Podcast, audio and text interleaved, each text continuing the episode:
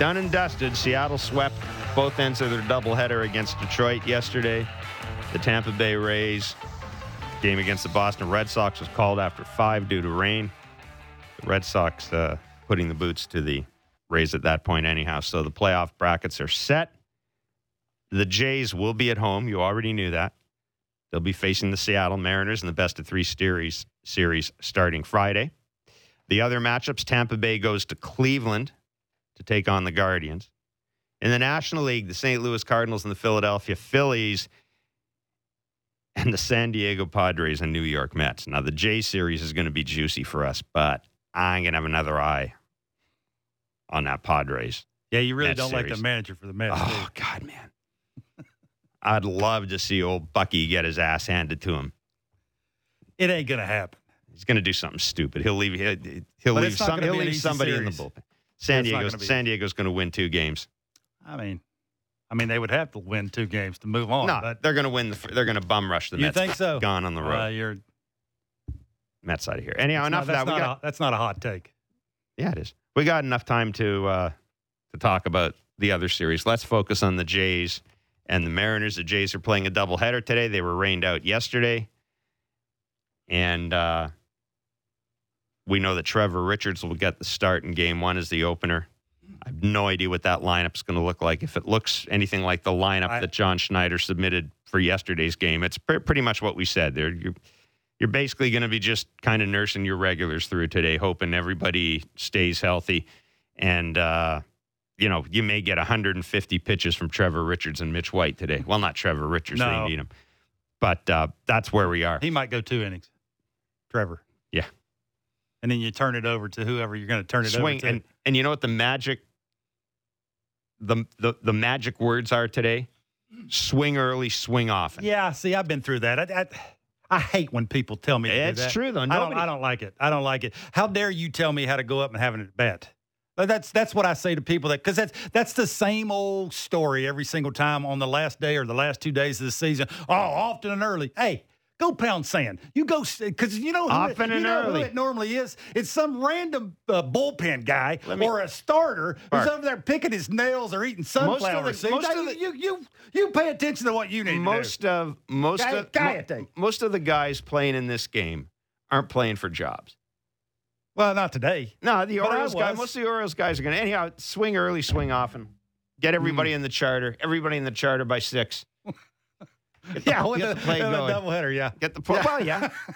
Get get the plane get the plane fired up. Let's get the hell out of here. Yeah, it's There's only going to be like always three funny. fans. It's always funny. A pitcher I'd never talked to all year. Didn't he? I couldn't uh, point him out in a in a lineup. He And- walks up to me and says, "Don't be afraid to swing first pitch." uh, yeah, you don't want to know what I said to him. Uh, Yeah, let's think about the Jays and the Mariners for a minute because in a lot of ways, I think it's fitting that these two teams are meeting in the playoffs. Now, the Mariners won the season series. They took five of seven. But let's think about that series in Seattle, July 7th, 8th, 9th, 10th. Let's think about Dylan Moore's home run off of Lourdes Gurriel Jr.'s glove. Remember that? Yep.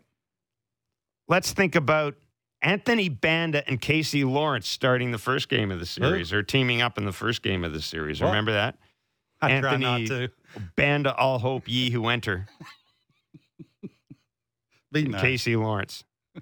July 8th, before the second game of the series, they had a players only meeting Yeah, of course. because I the did. stuff was going off the rails. Oh, it's a Banda will make you have a. Jordan Romano gave up a three run home run to, to Eugenio Suarez, Eugenio Suarez, as you remember. The Mariners won that game. How about July 10th? Let's hear it. Vladdy Jr.'s glove broke for the second time this Yeah, year. Yeah, yeah. Gotta Second time this Call year. somebody. Never seen it before. All of this happened in Seattle. Earth's crumbling. And then on July 13th, three days after they're back from that road trip, Charlie Montoyo gets fired by the Blue Jays. John Schneider takes over. So it's fitting in some ways that the Mariners and Jays are playing because the Mariners, that series in Seattle where the Jays had their faces rubbed in it. Remember Paul Sewald at the end of the game making the sweeping motion. You know the Mariners players love that because all those fans had come down from BC to cheer for the Blue Jays. It basically had the steam taken out of them. You Mm. know the Mariners love that. Sure. So it's fitting that the Jays and Mariners are meeting in the postseason because all of this stuff that happened with the Jays, in some ways, the looking deep inside, the last straw with Charlie Montoyo gets back to that series against Seattle. Yeah, I say you take all those stats you just read and all that information you just read, wad it up in a piece of paper and throw it in the garbage. I mean, that's great. That's all those things are great. And I do think what, what did Seattle win? Five out of the seven games in the series, the season series. Yep. Well, they lost two out of three at the Rogers Center. Yes. So I think that you, that might be a reason why John and the organization and the players are so excited. Got to have home field advantage. That's a must, right? You well, everything we need to do, whatever that is, we need to get home field advantage. And then comes the playoffs. I- I wonder if there's some carryover. And do these two teams really like each other? Oh, I Yeah, I don't, I don't think I don't think there Well, is I wouldn't love. like it if some dude like Me- makes a sweeping too. motion. Me too. Like I, I'd, I'd be, I'd make sure I have the video. That's not hard to find because it was obvious. I mentioned it in the post game show at the time. It was obvious what he did. I'd make sure that video is. I'd run it in the Rogers Center scoreboard just before the Yeah, first Edwin pitch. Encarnacion and, and Alek Manoah watching the video of, of Edwin, you know, taking the pose and walking off the Orioles to get fired up for these games. That's, I think this is just playoff baseball, right? It's, it's, you, you if you're the Blue Jays and you're the Mariners, now I think you can line up your best against the other team's best. You see how the, the, the cards lay. And, and right now, for, if it's me, just by everything that's going on and the way you see the Mariners looking offensively and health wise, I mean, wouldn't you give the advantage to the Blue Jays? You would certainly think so, right? I mean, Yeah, I know it's baseball and you can flip a switch. Your best players get hot at the right time. Look I mean, back- look at the Blue Jays. Look at Teoscar Hernandez. how the Jays look. I, I was going to say back when the Mariners were having their way with the Jays, Bo was in the middle of this awful, Awful. season. Yeah. Now he's I mean, he's going to get an. Oscar now all of a sudden. Teoscar's hot. Uh, you know, the trade deadline hadn't happened. There was no Anthony Bass. There was no Whit Merrifield. God bless him. I can't believe I'm saying that, but it's true. There, there was Great no point. Whit Merrifield. There was no Zach Pop. Um, it, it was a different Blue Jays team, both in terms of composition, in terms of how it was playing, and emotionally. It was a much different Blue Jays team the last time these teams faced Seattle. That was the end of that one and six road. It was an awful road trip. It was just awful. So here we are, Mariners hmm and Jays. Between the two teams, who, who do you think has the most pressure on them to win Oh, the Jays. and move on? The Jays. It's not, I, it's not even close. I think the Jays do because nobody was picking the Mariners to go to the World Series at the start of the year. A few people eh, picked the Jays to go to the World Series at the start of the I- year. I- I, think I did too. expect expectations for the Blue Jays were much higher than they were for the Mariners. I think maybe there's maybe the acquisition of Luis Castillo at the trade deadline, maybe that changed things a little bit Didn't hurt, for the Mariners in, in, in Mm. terms of expectations. They made, no doubt. you know, where is Frankie Mon? Has anybody seen Frankie Montas lately? Who? The guy that everybody was so, the guy, oh, Frankie Montas and Luis Yeah. Castillo at the trade deadline. Yeah, there's no comparison. And and when you go out and get Luis Castillo, I think you, you know, you send a message to your fan base. But I really do think, Mhm. well, I'll ask you this. Who will be the more disappointed fan base of the two, Mariners or Jays? I think the Jays fan base will be really disappointed if they don't go on. Home field advantage. You're going to finish with 92, maybe 93 wins. You Hotter got your down the stretch. hotter down the stretch. You got your pitching lined up. Mm. For the most part, everybody's healthy. Bo's doing both things. Whit Merrifield looks like a, you know, two hit You got win your- again. Yeah, you got your bullpen. You got your bullpen. Running the bases. They're not making bonehead plays. They're playing. They're, They're playing. playing clean baseball. They're playing. Well, there's still some. It's cleaner than it was. It's cleaner than it was, but the most important thing is they're playing their best baseball of the season right now. and Manoah's at the most game one, important and. Gausman will probably pitch game two. It would not hurt, by the way, if you go into the game. Make a ton of noise. No question. make a ton of noise.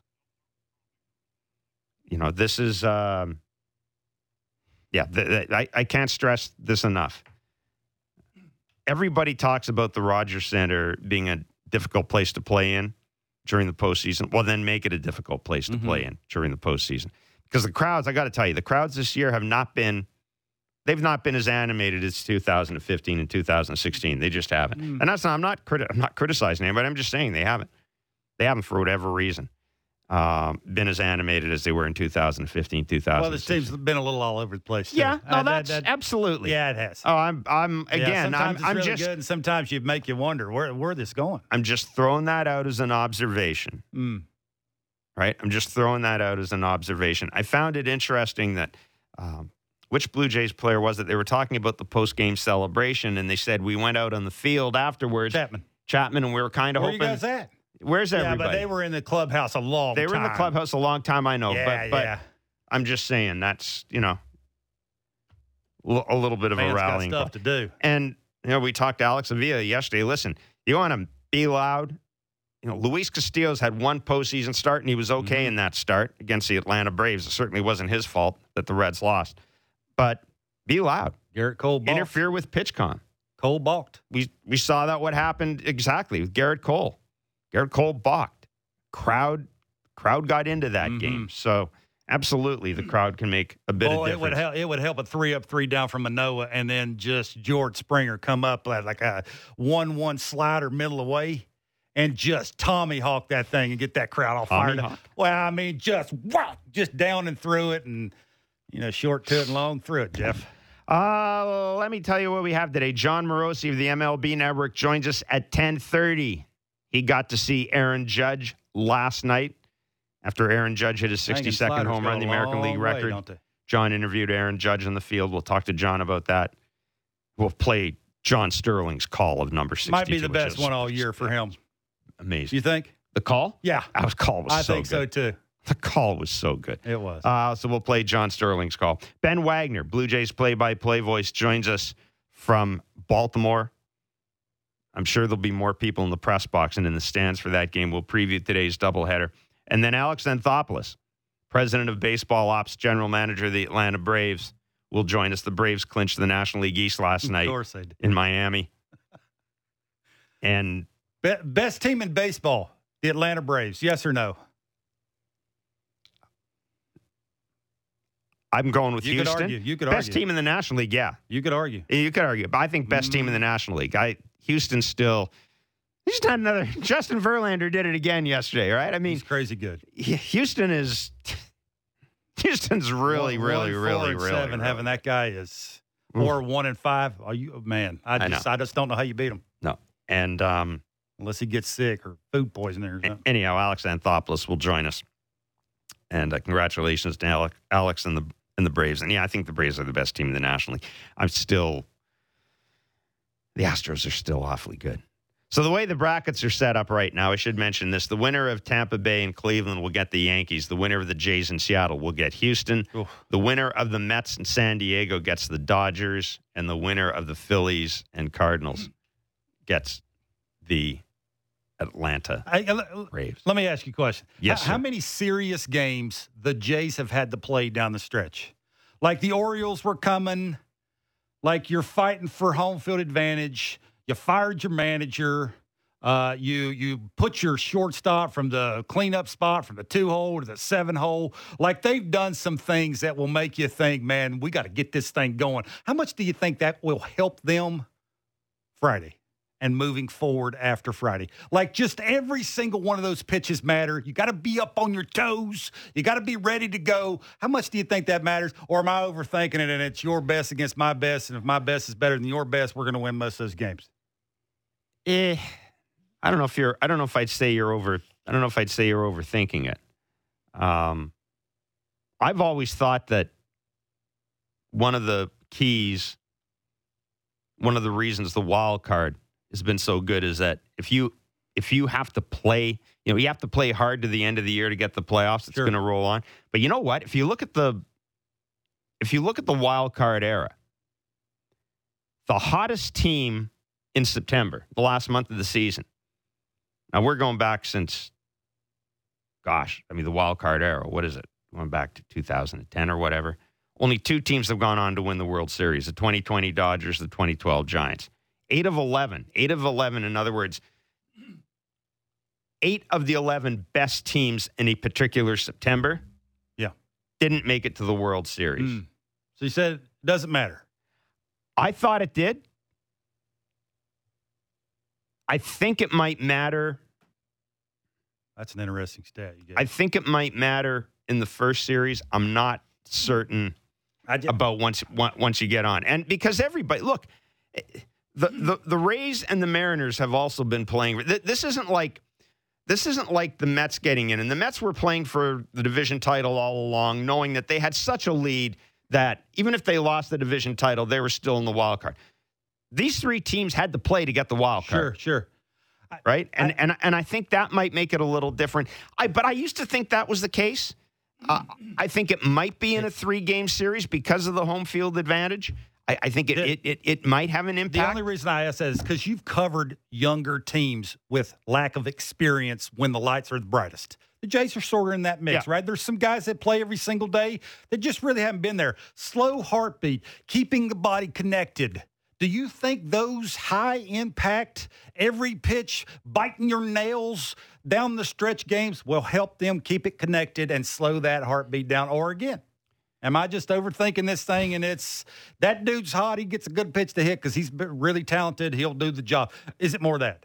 I mean, I do kind of I do kind of wonder about the emotion of the whole the emotion of the whole thing. I just wonder. Alek Manoah But- is saying out loud that he's watching Edwin hitting a homer, and Yeah. that's that's all I'm asking.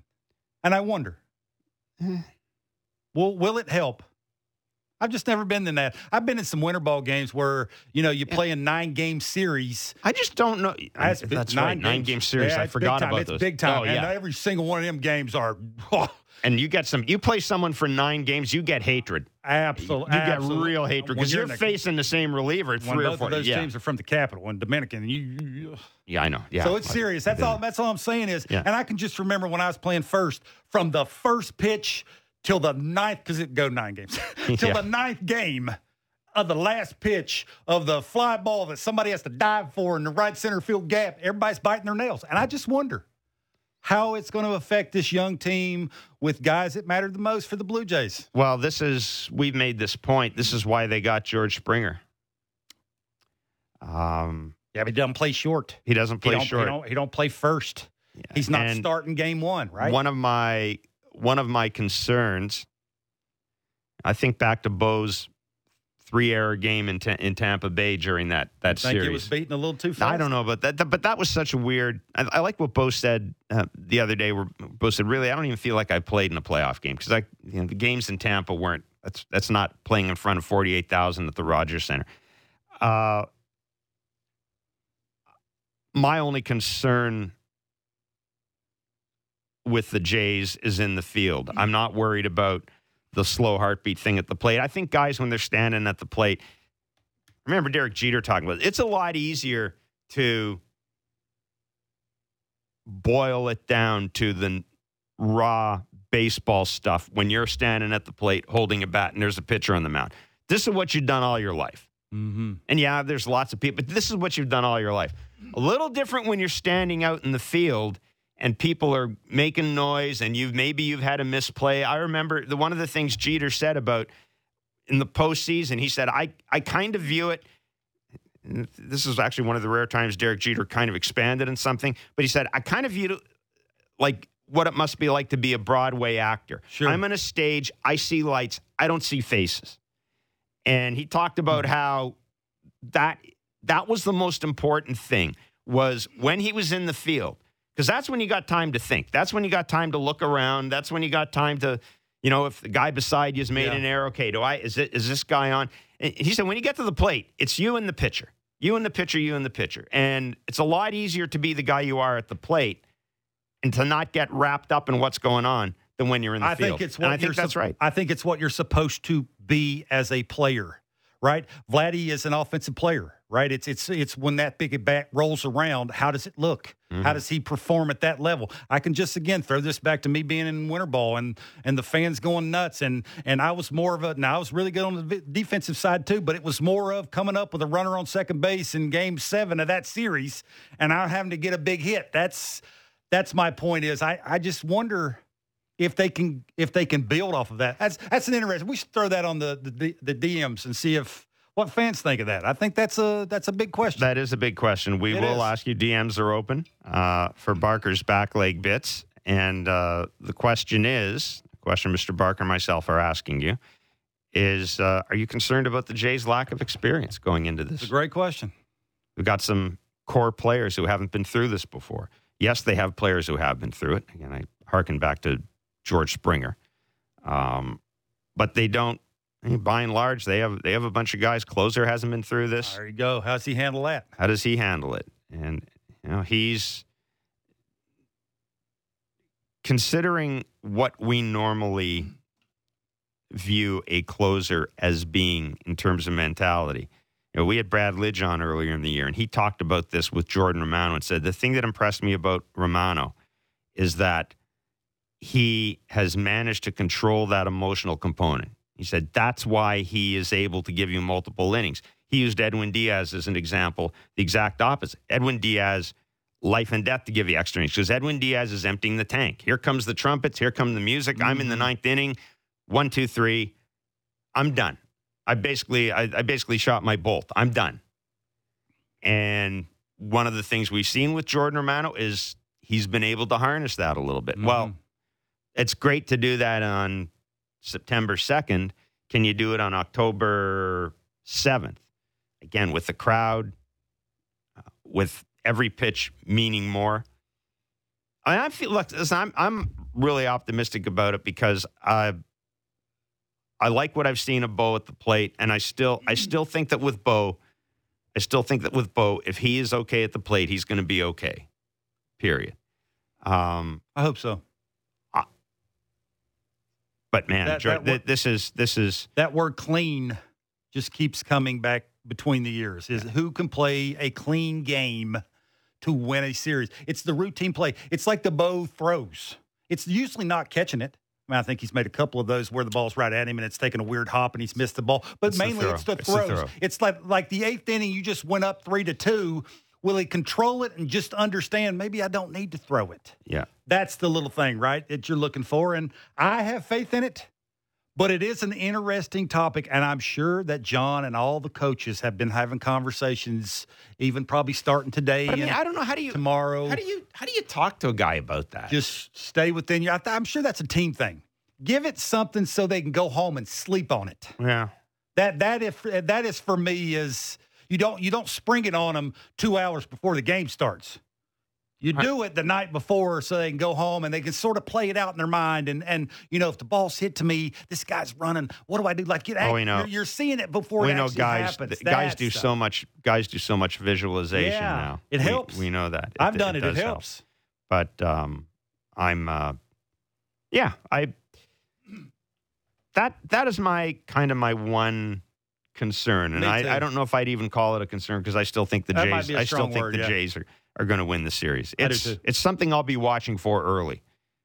Plays not made. And I'm not talking about errors. I'm talking about plays not made, decisions made improperly, things of that nature. Uh, but um, you know, again, they're- they're they're playing a Seattle team. It's not like the Seattle team has oodles and oodles and oodles of postseason experience. It's not, well. but you'd like to punch first.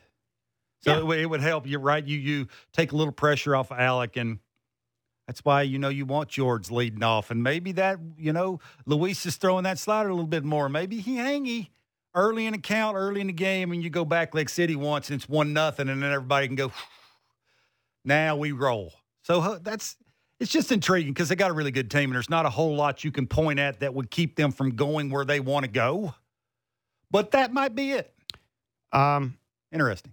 Let's take a look at the other series very quickly before we break. Now that they're set, Tampa Bay and Cleveland. I think the Guardians. Who do you like? I like That's the, question. Guardians. I like the Guardians at home. The stat I threw out about Cal Quantrill. I don't even know if he's going to start. I, I, I don't. I don't know if he's going to. He should. He hasn't lost it. He hasn't lost to Cleveland in like 17 consecutive games. Uh, I, I like the Guardians over the Rays. Not impressed with what I've seen out of the Rays down the stretch. Um, Shane McClanahan and, and Tyler Glasnow. Obviously, they've got two guys going that are as good as anybody in baseball when they're healthy. But I'm not impressed with what I've seen This of the Rays. what- I think this this might be the this might be the most flawed Rays team we've seen in a I while. I hate their defense. The, their defense is just not real good. I mean, we even saw that in the in the game last night. It was awful. Yeah, Now, I mean, the condi- rain- it was- conditions were Yeah, but that's not this crap. time of the year. You're, you're a playoff team. And you're Well, going to make a deep cold. run, make it figure it out. It's going to be cold in I don't Cleveland. like that. And on the flip side of it, I love the way the Guardians put pressure on defenses. Yeah. And when you have a bad defense, I mean, bad might be strong, but it's moody. We'll say it's moody for Tampa. They got- they got a moody defense, and when you got the Guardians who can do some things, I mean, you saw Ramirez up in a doubleheader the other day with first and second with nobody out, and the dudes are double stealing with your best hitter up. I mean, that's just who they are. So to say that, you know, as a pitcher, as a catcher, as a defense, communication, all those things almost have to be perfect to beat them. And I think with the couple of starters they have, the the closer that they have, the defense that they have, the base running that they have, the pressure on the offensive side that they have, it's going to be real tough. But I will say the Rays do have great pitching. It's not good pitching. It's great pitching. Mets in San Diego. I like the Mets. I mean, I think San Diego. I hope San Diego wins that series. I'm gonna, I do think I'm going to call San Diego to win it. Two straight would be great, but come on, you got to. You're facing Degrom and Scherzer. Two straight's awfully tough. Well, I'm going to go with the Pods just because I'd like to see a Padres. some of, some of those series. I think, too, you look at who's the third starter other Yeah. than the first two starters. Yeah. And I think the Mets, for me, got a better third starter than the, than the Padres do. And, and I just, again, it's who can get the big hit. And I think the Mets can do that. Phillies and St. Louis. Got to go with St. Louis. I do think. too. I think I think sort of sometimes you just look at a team and it's they got it. Yeah. And the Cardinals right now have it. Now is that going to take them deep? No. I think the separation between the Braves and the Dodgers is so far apart from everybody else. I'm with you. But I do think the Cardinals have it, and I think it'll take them to the at least the second round. Jon Morosi of MLB Network will join us next. We'll get his take on the postseason matchups. We'll get his take on the Jays. And of course, we will talk about last night's bit of history. Aaron Judge hitting his 62nd home run in Texas. Now the AL all time single season home run leader. You can add your asterisk if you want and have a debate as to how that compares to Barry Bonds. But there is no dispute that number 62 is the AL record. Jon Morosi joins us next. It's Blair and Barker on Sportsnet 590 The Fan, Sportsnet 360, and wherever you get your favorite podcast. Covering the Blue Jays from an analytical perspective. Jays Talk Plus with Blake Murphy. Be sure to subscribe and download Jays Talk on Apple, Spotify, or wherever you get your podcasts.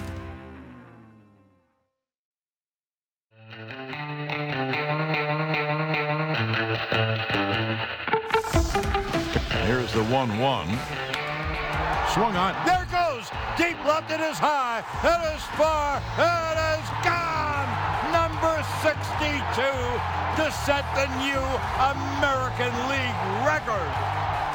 Aaron Judge hits his 62nd. All the Yankees out of the dugout to greet him. Just think of it. Three Yankee right fielders. The Babe hitting 60 and 27. The Jolly Roger hitting 61 and 61. And now Aaron Judge hits his 62nd home run, the most home runs any American leaguer has hit in a single season. And the American League has been alive for 120 years. This is Judgment Day. Case closed.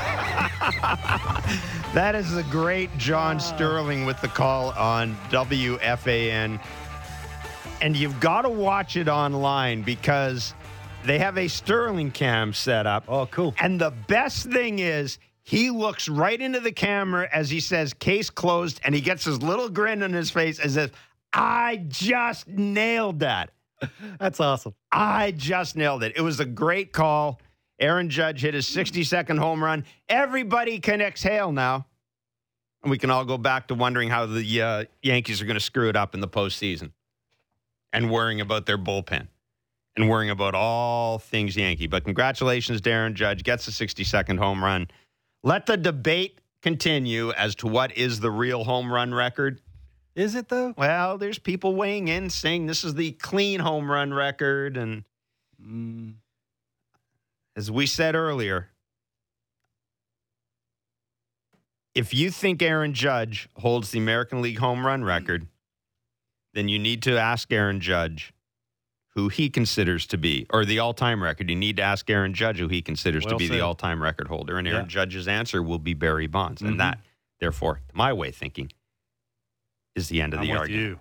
Let's bring in Jon Morosi of the MLB Network, who uh, was at the game. Not only was he at the game, he uh, had the opportunity to interview Aaron Judge on the field as well after he hit his 62nd home run. Jon, thanks so much for joining us today. I know this is I, it's always a busy time of year, but my goodness, with the with the Aaron Judge watch, it's it's even more so.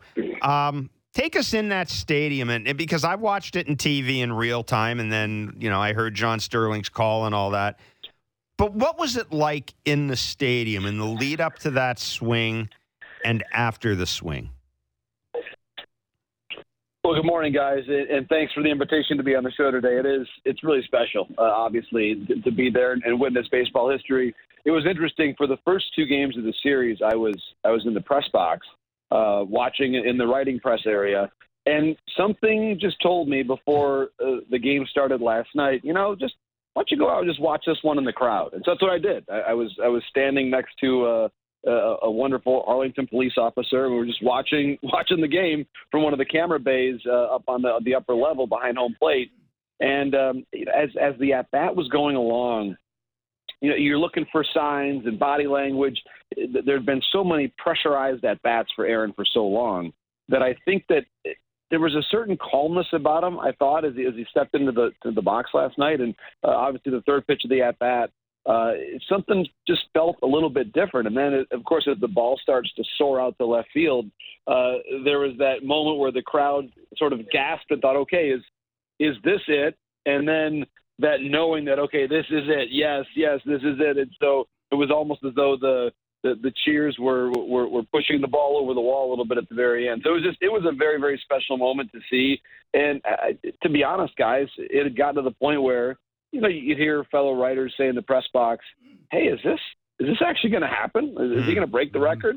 So it was it was a very unique time, and I and I think too, the big smile on Aaron's face as he was rounding the bases, I I, I think it was less about any sort of moment of of self celebration and much more about, "Hey, I, I want to get to see my teammates."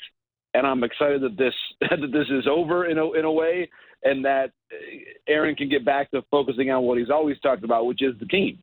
And I, I find that, and I'm sure you, you guys both agree, that you know the best players that we we come across in our lives and our careers are always they're always team focused, and and that was Derek Jeter uh, in, in his playing career. That's whether it's the cups that Gretzky and Crosby won. It's there's there are players that are motivated by winning and by their teammates, and I think that that's him. And I really thought that this was closing of a book to now say let's just regroup and, and focus on what's really important here over the long scope, which is to win a World Series. And and the irony, guys, and I, I said this last night, um, and it really it's so unique to be able to say this, but Aaron Judge's first playoff at bat will be less pressurized than what he did Right. last night in Game 161, and that's and that's an extraordinary thing to say, but it is totally correct because I think Aaron is most at ease when he's taking a team centric approach. And hey, if if the best situation here is to take a walk or is to take a single to right field, he'll do it. And I think that the the, the focus on himself for so long was was not really how he views the game. And of course, he's great at it, and it worked out. But I think that he's going to be much more comfortable uh, in, in the October weeks to come. JP, you, you think he leads off in the playoffs? You think that's what's best for their lineup is for him to lead off?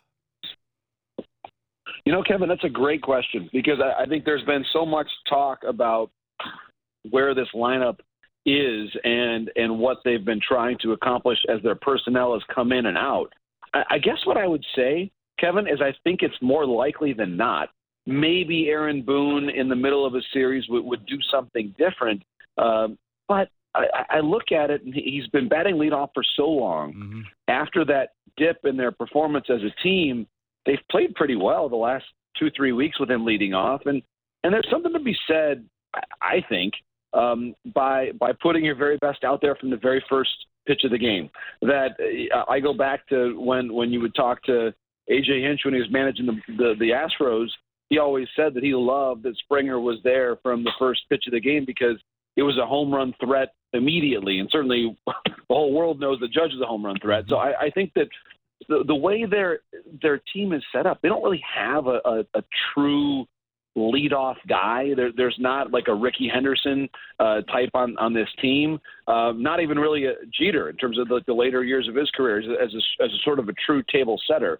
Uh, you know, LeMahieu's been dealing with a foot issue. Um, they're waiting to see exactly what they can get from Carpenter and Benintendi. It, it's the, the lineup has been so transient that I think they've got to they've got to go with what they know at the start. And I'll tell you this: one of the more interesting players on this team. Uh, he homered yesterday in Game One, Oswaldo Cabrera. Mm-hmm. He is a really good player. Yeah. He, you know, Aaron Boone has compared him to Asdrubal Cabrera, whom, with whom he played in, in Cleveland when he was coming up, and I think that's a great comparison. Switch hitter who just really takes a good at bat, and I think in time Cabrera might be a good leadoff guy, but at this point in the season, just have him have him bat second or third, and and I think that for for him, uh, for Aaron Boone, it may well be the best lineup they've got going forward, at least to begin the playoffs. Has Judge batting leadoff. Jon, you've been able to uh, to see Aaron a little closer than than a lot of us have during this uh, Aaron Judge during this run, and as I mentioned, you interviewed him. Uh, you interviewed him uh, yesterday you know, we marveled when he was in Toronto and hit the home run at how in his post game interview he was able to uh, he he hit everything every every touchstone. You know, even even commenting on on um, on, on Gerrit Cole getting a getting a strikeout record. It, it, what I'm going to ask you the same question I've asked everybody else. Like, there's no way the Yankees let this guy that they don't open the checkbook for him, is there? There, there just can't be. They they they can't let him go, Jeff. they just can't. Now now what the what the price is? Obviously, it's easy for me to say, but it, it's interesting because there there was some uh, there have been different comparisons made. Is is this like when Pujols left the Cardinals, or like when Freddie Freeman left the Braves? Listen, there's there's never been a case like this in the history of the American League. Nobody has ever hit this many home runs before in the history of, of American League mm-hmm. baseball. And to your point earlier, there are many who who would say that he's he's the authentic home run king uh, overall. And so, against that backdrop, I, I'm with you. I think it's really hard to imagine that they don't sign him back. Now, obviously, the Freeman situation taught us that there's nothing for sure in free agency, no matter how obvious it appears to all of us. Listen, there were some real, there were some real. I don't know if I would say hard feeling, but there was certainly some some opposing points of view that were very uh, very assertively held, we can say, by mm-hmm. both sides in those negotiations, and it didn't work out. And so, on some level, it's still the same Yankee front office. It's still the same agents for Aaron who were there last night with his family. Uh, so, uh, in that sense, it, it doesn't really change the, the particulars or, or the the financial realities. But what I think is different is is what he has achieved now is an all-time Yankees moment. And and once you've done that, I mean, before before now he's had great seasons certainly, but now he is a certifiable legend. And so, how you approach a legend when you are the team with the most championships in the history of the game and all the, the icons in the history, it's it's different. And and it's one of those cases where when you have a franchise like this, the the rules are a little bit different for you than for everybody else. And when it comes to the attention and the acclaim and the focus and uh, media bias, whatever you want to call it, they they have a certain obligation, I think, to to to bring him back, and and whatever those numbers are. And obviously, Aaron has a has the chance to to decide how much he wants to come back. I, I think he does. I truly believe he wants to come back. Obviously, I'm sure he'll be uh, receiving inquiries from the Giants, who were his boyhood favorite team, play close to where he he still has a place in, in his hometown of Linden, California. Uh, hey, listen, that's if if his dream is to play out there, then that's going to be available to him. I just don't know that that's necessarily the dream. I mean, for me, you look at it at a remove here, and and he is a Yankee icon for for all time. And how does it change if he leaves? And what does that mean for him 15, 20 years down the line? He's in Cooperstown, the way that he's remembered at Old Timers Day, the way that he's remembered when he goes to Cooperstown, assuming that's where his career winds up. It, there's a lot of reasons for him to stay and not a whole lot of reasons to go. And the, the irony for me, guys, is, is do the Yankees price that in? If they really believe that he he wants to stay, all things being equal, does that affect how they offer him a contract? It's just, it's going to be one of the more fascinating free agency periods we've seen in the history of the game. Jon, what's your early read on the Mariners Jays series? Can't wait. It's gonna be a lot of fun. Uh, I, I, wish uh, my, my, first read is I wish I was going to it this weekend, but uh, I will. But I'll tell you what, if the Jays win, I will. I'll be seeing them in, in Houston. That's my that's my round two assignment. So I'm excited about that. But I, I think that a couple things. Seattle's pitching is really good, and I I think that Luis Castillo in Game One is. I'll say it. He's a nightmare of an assignment for the Jays. Now they can still beat him, but when you look at what the three of us have talked about on numerous occasions this year about the Jays, is in the back of our minds at the trade deadline, we said, well, what if what happens if they run up against a a legit high end playoff ace who's right handed and has wipeout stuff? Mm-hmm. And guess what they got in game one? Right. Exactly that. You know, he's also got a great changeup. He's just he's a tough assignment for anybody. But for this Jays lineup, he's really tough, and and they're going to need. You know, I think, uh, ironically, I think I think two of the most important guys in this, whether it's game, I think certainly game one, I'll say, uh, will be the bottom part of the Jays lineup. Mm-hmm. Tapia is going to have to do something. Whit Merrifield's going to have to do something because that to me has been, you know, the way that Whit can turn a, a lineup over when he's batting eighth or ninth is really impressive and really important. And I, I think if you're if you're hoping, and again, it's it's a home run friendly ballpark, but if you're hoping that you're going to beat Castillo by by home runs from Bo and Vlad. I'm just I'm not sure if that's the right game plan here. I think you're going to have to um, have a diverse offensive approach that involves the, the second half of the lineup really showing up. And I think Tapia is going to have to make some contact, and Whit's going to have to do the same thing. Uh, I, I think it's going to go three games. I, I don't see it, it's because similarly, I think the Jays uh, you know, they're a good matchup for Robbie Ray, and that's that's he's. I realize the Mariners probably feel as though he has to start one of the games because he's their he's the Cy Young winner and he's he's their ace. They signed him to a big contract, but that's a that's a lefty uh, going up against a really right-handed dominant lineup. It's not a great matchup for Robbie, and they know him so well from having played with him. So I, I, I think it, you know advantage in game one goes to Seattle, advantage in game two goes to Toronto, and I think game three, one of those all hands on deck kind of games is going to be a lot of fun. And, you know, and, and two, I'll say this on, on the Seattle side, you know, Julio Rodriguez has been an amazing player and figure in, in this season of baseball, and there's something special. I still remember I was there. Uh, it wasn't his first playoff, but I, I watched Harper play early in his playoff career um, in person. I, I just think that when you're around these really special talents early in their playoff journey, where the book is just starting on them, I think that makes it unique, whether it's Andruw Jones, whether it's Juan Soto. You think of some of the players who have starred as as very young teenage or early 20 players and I think Julio has that quality about him. So I think for him to be in that stage healthy obviously he's had the, the back issue here recently. Uh, I think it's that's going to be one of my favorite players to watch this weekend is how he handles the big stage. Extra rest for rotations. Is that a big deal this time of the year? Because if you look at Seattle if Robbie Ray say I'm just saying this I'm, I'm guessing he would go in game two but say he goes in game three that'd be six full days of rest. If Logan Gilbert goes in game two That'd be seven full days of rest. Is that a big deal? I know I'm sure you've talked to people and pitching coaches about that. This time of the year is days of rest. You know, the routine's a little messed up. You got to do things when you're in the playoffs. Do it you is. think that's something that fans should look at of just guys coming out being sharp early because of too much rest?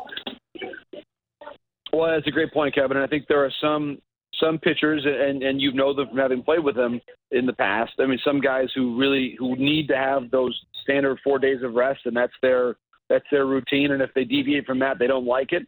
And then some guys are much better when they've got additional rest. I, I think about, you know, one team that's done this exceptionally well, and they haven't obviously they've only won the World Series once, but I think that in general the Dodgers have done a good job of of spacing out their assignments so that way they got a lot out of Urias and and Buehler and Gonsolin in, in, in years past.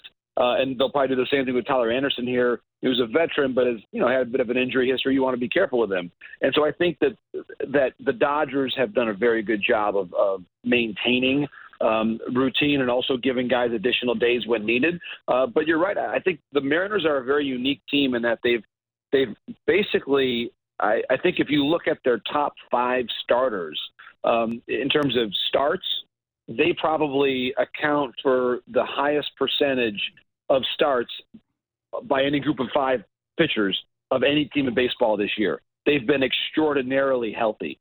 Um, and I think does that mean you know there's there's two ways to look at that. Number one is they've gone to the same guys time and time again, and maybe they, they need to benefit from a little extra rest, which I think they'll probably be able, be able to handle.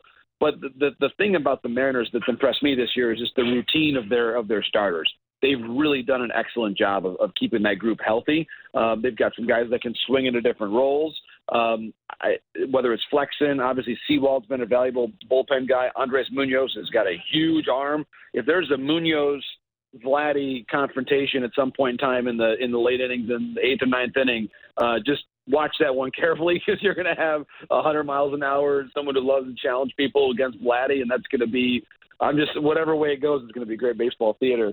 Um, so I, I think that they depends on. I would just say depends on the on the player, depends on the team. I think Ray would probably. You know, he's he threw a lot of innings last year, as you guys know. Mm-hmm. I think a little extra rest for him would probably be okay. And Gilbert, you know, I think they've they've been careful with him. I know around the All Star break they backed off him a little bit, so I, I think he's ready to go. They've they've got a really good pitching plan. They're they've got a really really solid group there.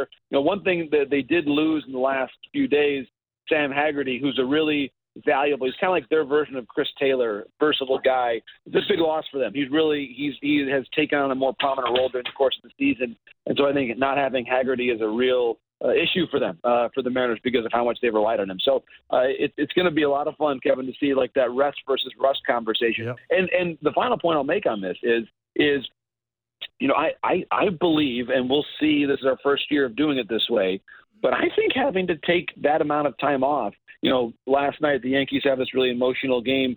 It's going to be another week before they play a meaningful game again. Mm-hmm. Uh, and Houston, you know, Verlander starts. There's a lot of focus there, but it's a week. It's going to be a week before they play another meaningful baseball game. And I think the the teams that emerge out of this first best of three series. I mean, unfortunately for the Jays, I think Houston is I think Houston's probably even deeper than the Yankees are. I'm just they're just they're a really formidable team. It's going to be a tough opponent for whoever wins the series, but I I do think that momentum could help you win a game on the road in games one or two, and then uh, in the short series, anything is possible once momentum gets going. Jon, really good of you to do this. Yep. Thanks so much, and uh, great work last night. Mm-hmm. And we mm-hmm. look forward to chatting again. Thanks, Have my fun. friend. Be well. Travel safely. Yeah. See you. Hey, I appreciate it, guys. It sounds great. Hopefully, I'll be seeing you in Toronto there next week. That'd, That'd be, be great. Be great. well. Jon Morosi, the MLB Network, um, and uh, was did the the walk off interview, the on field interview with Aaron Judge after 60 second home run yesterday. The ball was caught by the vice president yeah, of rich. Fisher Investments by a rich dude. yeah, whose wife is a TV broadcaster mm. in Dallas. Good catch though was a hell of a catch. Shout out to the dude. You see the guy that jumped down? Maybe the guy jumped down. Yeah, yeah, yeah. Because he was hoping that the ball would go down. He in saw what happened in the Rogers Center. Yeah, yeah, he did. Anyhow, so that's great. A multimillionaire gets a two million dollar ball. That just warms your heart. Uh, it, it warms your heart. So I should say myself. it really does. Yeah, it's uh, it's just it's it's you know just it's just wonderful when it, it, it is it is Thank you. It is 2022. It is. It is 2022. Gosh, dang it. It's 2022. Eat the rich. It, it, really is 2022. Yeah.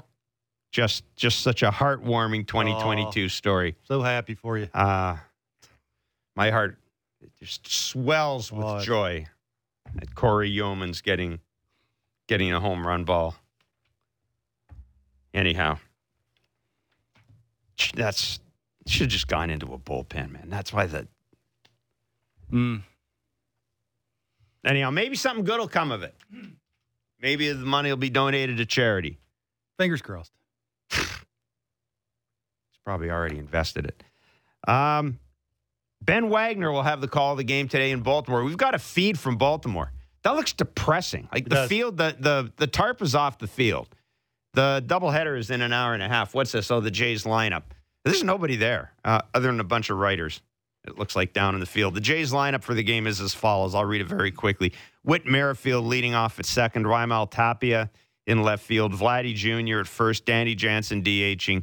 Cavan Biggio at third. Gabriel Moreno. He's alive. He's alive. He'll be behind the plate. Jackie Bradley Jr.'s in right field. Otto the Swaddle Lopez starts at shortstop. And Bradley Zimmer Ooh, gets to earn that paycheck. 1.3. You kidding me? Kevin Barker's playing the second game in right field. You, you promise? Yeah, one of the best things I saw on social media was a shot of Bradley Zimmer in the Blue Jays clubhouse saw that too. celebrating. And some guy said, What it's like to get an A on a group project when you didn't do anything. That was really, really. Anyhow, Bradley Zimmer. Bradley Zimmer. If you got your Bradley Zimmer jersey, today's the day to wear it. Bradley Zimmer gets the start for the Blue Jays. Ben Wagner is next from Baltimore. It's Blair and Barker on Sportsnet 590, the fan, Sportsnet 360, and wherever you get your favorite podcast.